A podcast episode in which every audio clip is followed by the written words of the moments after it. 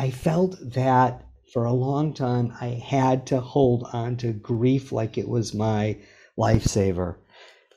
And then I realized that my griefs do not define me.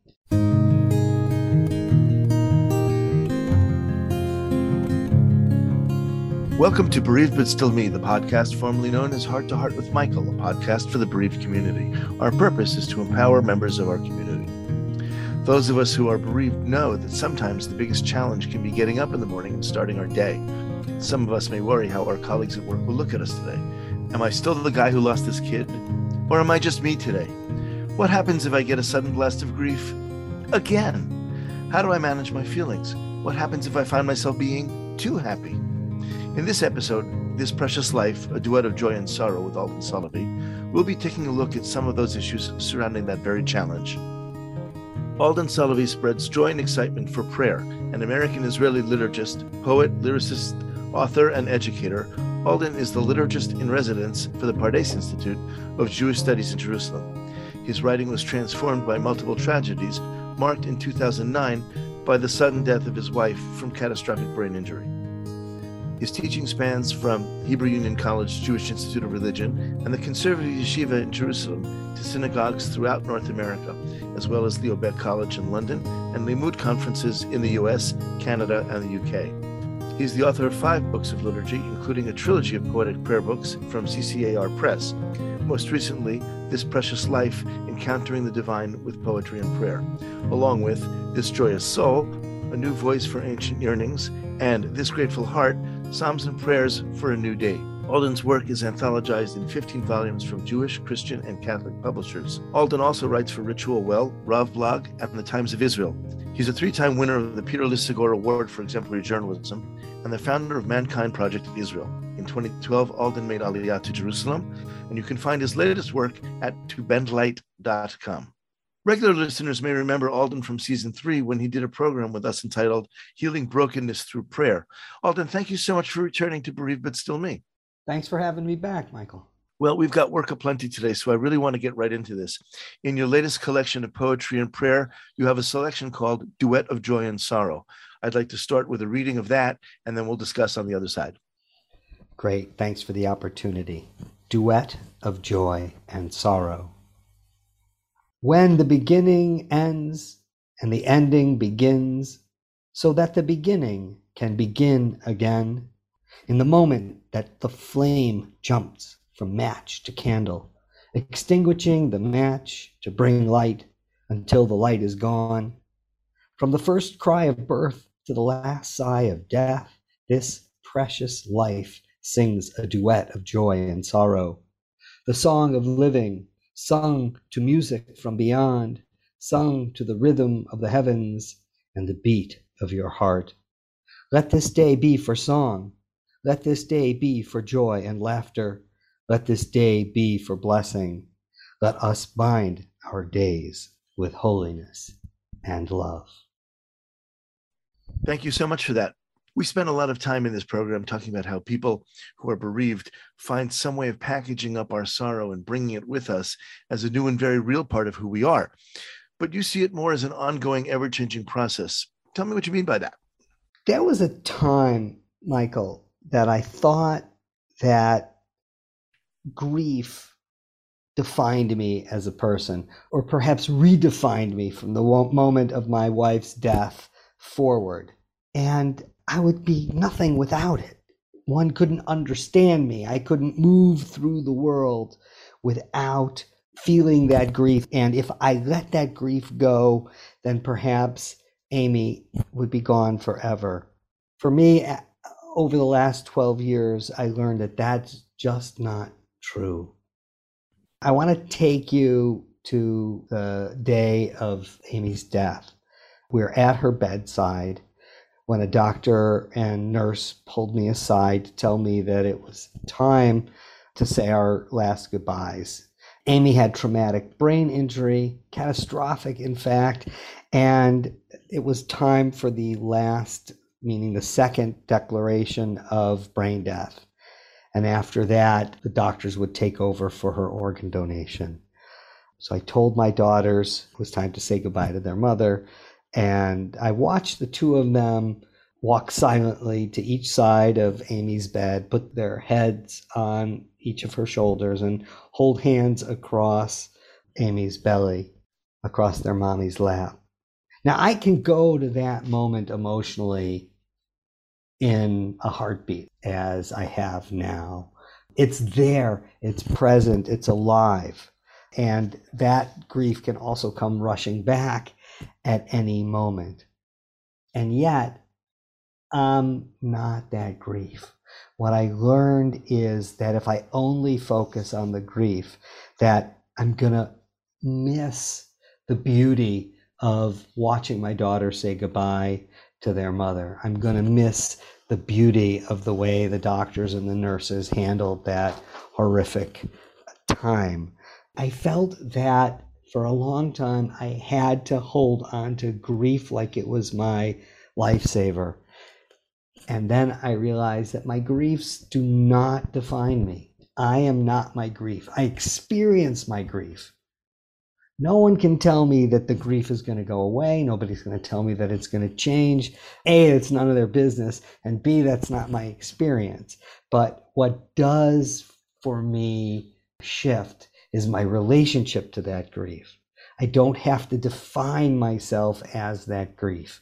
I can define myself as a man with griefs and joys who experienced the catastrophic and untimely death of my wife, but I don't have to be that grief. And that's the distinction that today I can make.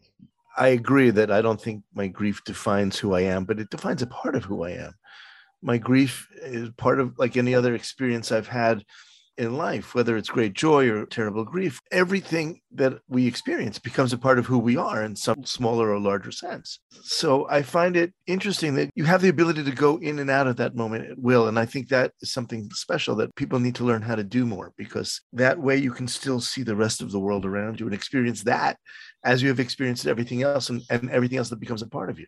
I consider it a spiritual awakening that I can hold grief and joy simultaneously, that they exist side by side. There was a time, Michael, I felt like if I felt too much joy, I was dishonoring my wife's memory. There was a time I felt like I wasn't allowed to have it. And in fact, you mentioned in my bio that I'm founder of Mankind Project Israel, and we do all kinds of work with men, and we do work talking about emotions and where they live in the body and how they feel. And I, for the longest time, people would say, Oh, you're the grief guy when we want to talk about grief, when we want to explain sadness and sorrow, let's just go to Alden because he's the grief guy.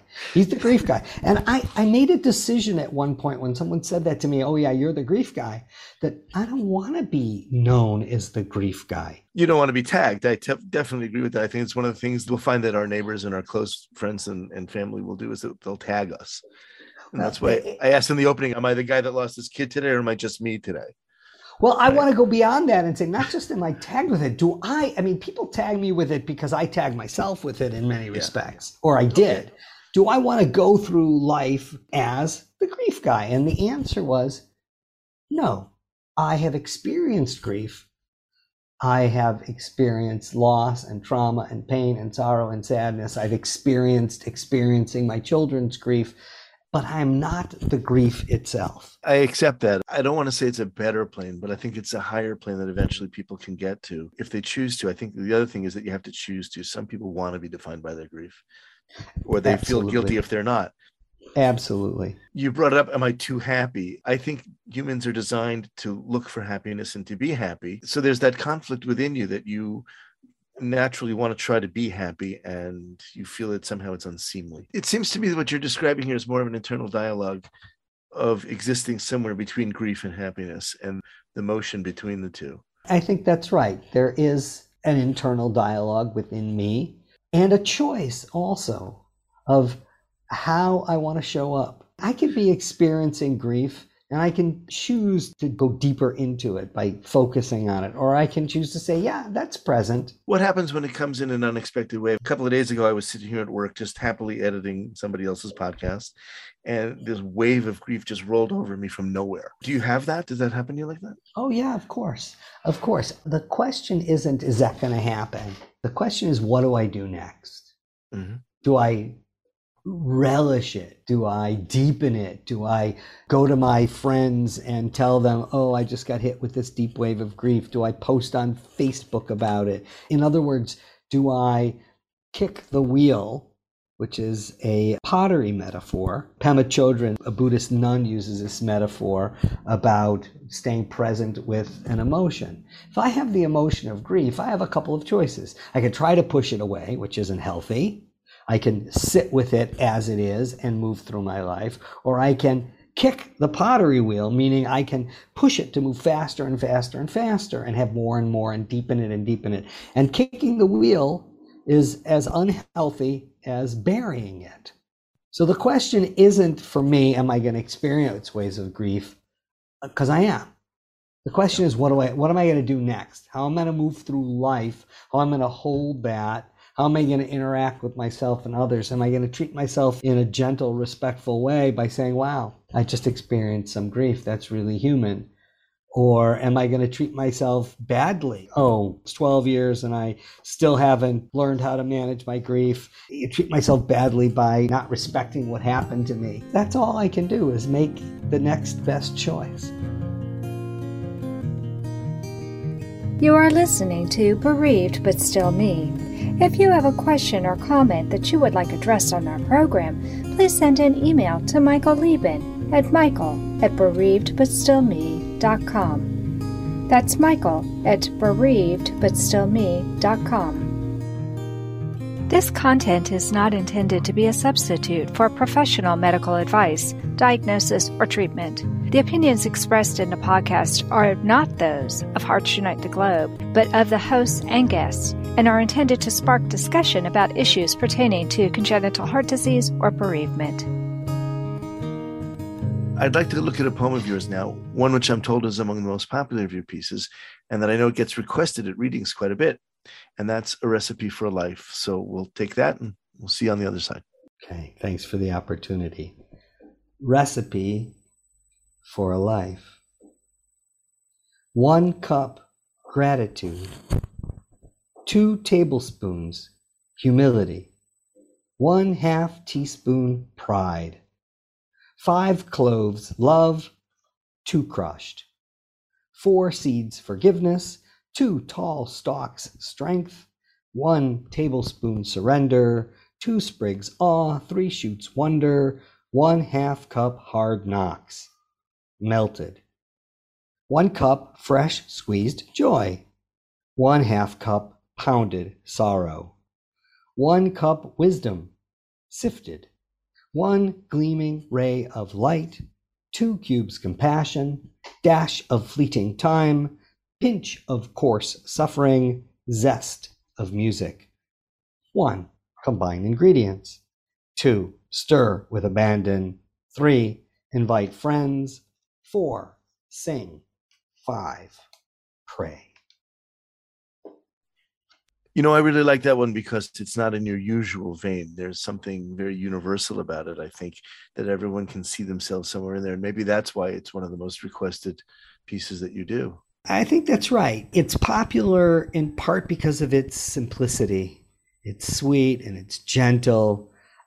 Also, we can all see ourselves in it. There's some piece of this recipe that resonates with everyone. And it is playful and different. And often when I'm done reading it, if I'm in a conversation with folks, people will have their own ingredients that they want to add. Like any recipe, it invites personalization. It invites other folks to say, oh, well, if I was writing the recipe, I would do this with it. How do you feel about that as an author? If they say, no, why don't you have this ingredient in there, or I would put that ingredient in there, great that's like the poem's doing what it's supposed to do. Now, you can't just print my poem with your words in it. it is copyrighted, it is held by my publisher. But if it's getting people thinking about how this metaphor of recipe for life, that's fantastic. Like one half cup pounded sorrow. Yeah. Like five cloves love, two crushed. Yeah. Well, haven't we all had at least two cloves of our love crushed? Oh, yeah. Oh, yeah. One cup fresh squeezed joy. It just invites folks to think differently about the whole range of emotions that we as humans experience. What interests me, though, about it is there's more than a glimmer of joy and hope inside this. With all the sorrowful ingredients, there are antidotes to almost every one. There's hope, there's prayer, there's reckless abandon, there's wisdom, and there's joy. So you spoke with me about an undercurrent of grief in your life. Tell me more about that and tell me about hope and how you seem to exude both at the same time. Well, let's start with this prayer poem that, that I've read. You know, it ends the recipe with dash of fleeting time and awareness mm-hmm. that we have that our time is finite and we don't know when our time is up pinch of coarse suffering and then zest of music so there is that balance between the coarse suffering and the zest of music they're both present in our lives. And it gets to the question that we implied in our last conversation, which is how do I choose to balance the joys and sorrows that I'm going to experience as a human being? What do I emphasize? What do I look at? How do I move through my days? How do I maintain hope? I do a daily gratitude list. Every day, I write at least 10 things down that I'm grateful for. I do a daily blessings list. This is after my regular worship. I pray according to the Jewish tradition every morning. And when I'm done, I journal. And that includes this gratitude list. It includes a blessings list, who I want to bless for the day and what I'm blessing them for. It includes looking at anything I might be resentful about and just naming it so I don't carry those resentments forward into the day. And I set an intention for the day as well, whether the intention is a simple one to breathe, to remember to take good, healthy breaths, or to remember to smile or have joy. Those sound simple, but sometimes those are the hardest things to do. Remembering to breathe is sometimes very, very difficult. You know, we can be overwhelmed, especially when you get these waves that come over you. Let me add that gratitude is a spiritual practice. Mm-hmm. And in a way, grief is a spiritual practice. Mm-hmm. What I mean is, if I'm focusing on my grief, I'm giving it power, I'm giving it emotional, spiritual, cognitive, religious energy. And if I focus on my gratitude, I'm also giving it emotional, spiritual, cognitive, religious energy. So if I make the choice to focus on gratitude, I'm going to bring that forward into my day. You know, the, the titles of mm-hmm. my books are chosen explicitly to bring this forward this grateful heart, this joyous soul, this precious life. They're designed to emphasize the emotional content I want to bring forward in my day.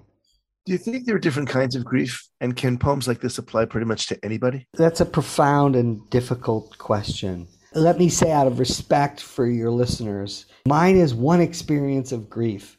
All hmm. of our grief, what you've experienced and your listeners experience, they all have universal elements, and that binds the grief community together. But it's also very particular if you've seen one person's grief, in a sense, you've seen one person's grief, which is both a challenge in trying to understand that other person. But what an amazing invitation that is to witness another person, to hear what they've experienced, to hear what their grief is like for them, how it shows up for them, when it shows up for them, how they move hmm. through their own life. I'm talking about my experience of both joy and sorrow of grief loss and some recovery, some resilience. And that may not resonate for everyone, but there's something in there and there's something in each of our experience. One of the things we found over time on this program is that everybody's grief is individual, and yet there are lines of commonality between all of us, and that we can attach to those lines in order to help each other. That's beautiful. I would say our unofficial motto here is grief shared is grief lightened. And so we use those commonalities to latch on and share and then help each other lighten our grief. I can never really experience the grief that you experience with a different kind of a loss. I can't even experience uh, the grief that another widow or widower experienced. But I have a commonality of experience and I have a kind of empathy that only someone in the grief community can offer. So I know that I experience that moment of, oh, yeah, this person's going to get it. I don't have to explain anything, I don't have to put anything in context. They're just going to get it. And that may be what you're talking about as well. If you've enjoyed listening to this program, please visit our website, heartsunitetheglobe.org, and make a contribution. This program is a presentation of Hearts Unite the Globe and is part of the Hug Podcast Network. Hearts Unite the Globe is a nonprofit organization devoted to providing resources to the congenital heart defect community to educate, empower, and enrich the lives of our community members. If you would like access to free resources pertaining to the CHD community, please visit our website at congenitalheartdefects.com for information about CHD, hospitals that treat CHD survivors, summer camps for CHD families, and much, much more. Regular listeners will know that this year I've had some pretty lively conversations on the subject of faith. How would you describe or define faith, and how has that been a motivating factor in your writing? I have a direct personal relationship with God. Now, in the Jewish world, we don't say that very often. No, um, you get looked at like you're kind of creepy. But that's the truth. I write because God wants me to write. And I write better than I'm capable of writing because God is helping me out. And when God's done with me, this gift will disappear as quickly as it appeared, and that will be that. What is faith to me? Faith is not that God exists, but that God is aware of me, that God has an interest in my life, our lives, the world as it operates. We have a Jewish prayer called Shomer Tefillah or Shema mm-hmm. Kolenu, hear our mm-hmm. voice, that ends with the words, Blessed are you, God who hears our prayer. This is the great promise of prayer. I think it's a great promise of Jewish prayer that God will witness our lives. Mm-hmm. Not that I'm going to get the Hershey bar when I pray for a Hershey bar or right. the DeLorean, which I would prefer, but that God is witnessing the joys and the struggles and the sorrows, the hopes, the loves, and the griefs that we face, and that it matters in the heavens that the divine is engaged in witnessing our lives. That to me is faith. The belief that not that God exists, but that I matter to God, that we matter to God. That's faith. So, with that understanding of faith, you elevate man by making his will and his thinking important to God, which is very interesting.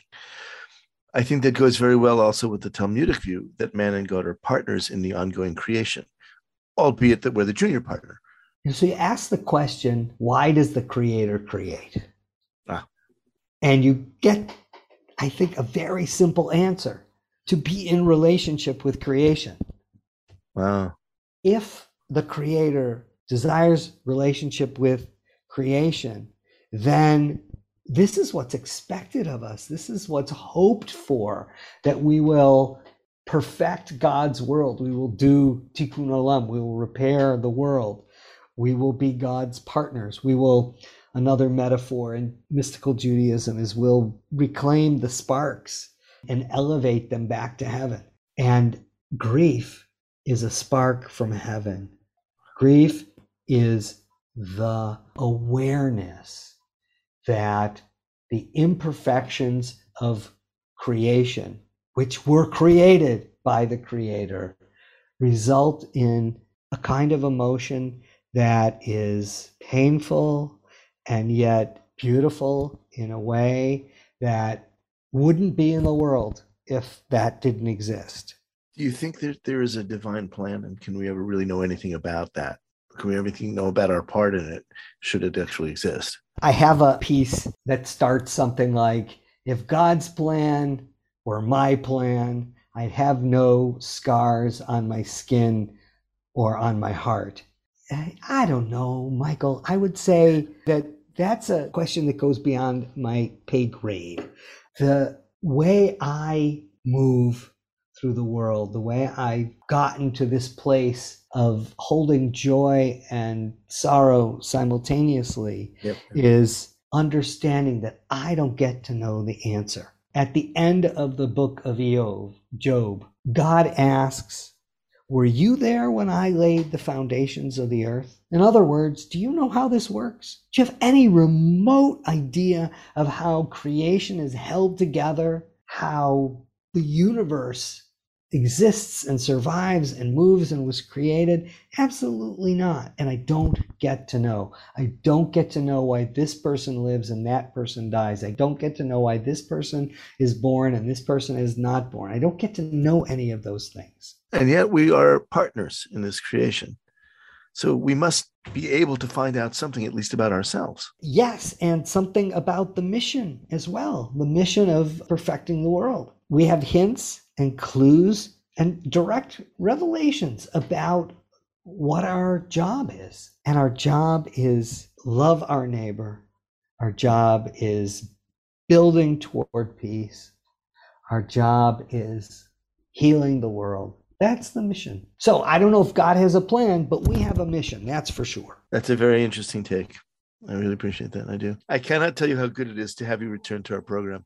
You've opened our minds and given us pause to think about the greatness of life and our place within it. Your website is tobendlight.com, but my mind has been bent and it will always be a pleasure to have you join us here.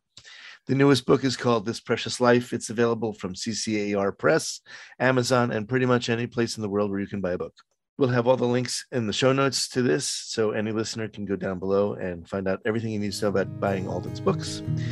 Alden, thank you for coming back to the program. Thanks for having me. Love being here. Thank you so much. It's a joy every time you're here. And this concludes this episode of Bereaved But Still Me. This episode is the final regular episode for season five, but we will have a special bonus program for you this month in the middle of the month. We'll be posting a bonus five year anniversary special that you will not want to miss. I'll talk with you soon, and until then, please remember moving forward is not moving away.